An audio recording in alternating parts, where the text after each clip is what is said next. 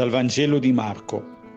In quel tempo Gesù e i suoi discepoli andarono di nuovo a Gerusalemme e mentre egli camminava nel Tempio vennero da lui i capi dei sacerdoti, gli scribi e gli anziani e gli dissero con quale autorità fai queste cose?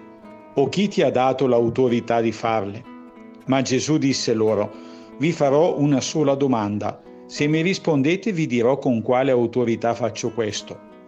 Il battesimo di Giovanni veniva dal cielo o dagli uomini? Rispondetemi.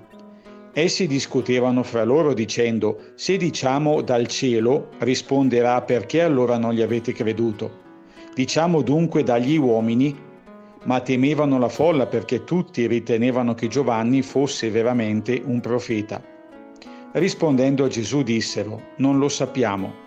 E Gesù disse loro, neanche io vi dico con quale autorità faccio queste cose.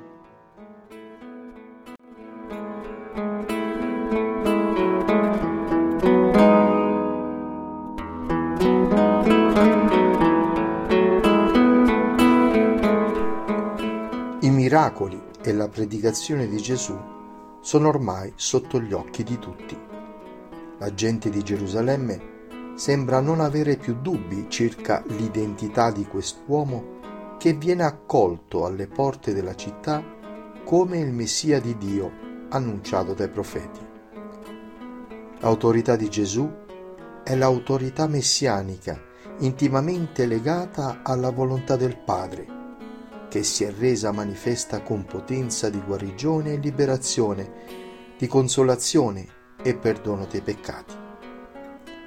Questa autorità era già stata riconosciuta e profetizzata da Giovanni Battista nel momento in cui, riferendosi a Gesù, esclama a gran voce di non essere degno di chinarsi per slacciare le gacci dei suoi sandali. Al contrario, i membri del Sinedrio, pur riconoscendo che Gesù agiva con autorità, decidono di non accoglierlo come liberatore e salvatore preferendo di fatto la posizione di comodo della sottomissione all'autorità di Roma.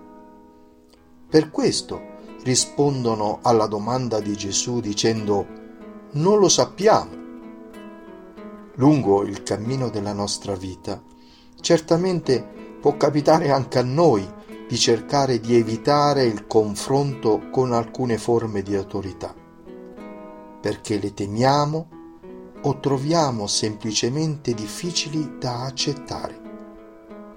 Tuttavia, mai dobbiamo temere o dubitare del potere di Cristo Gesù, il quale con la sua amorevole autorità di figlio di Dio è venuto per salvarci, guarirci e liberare dal peccato.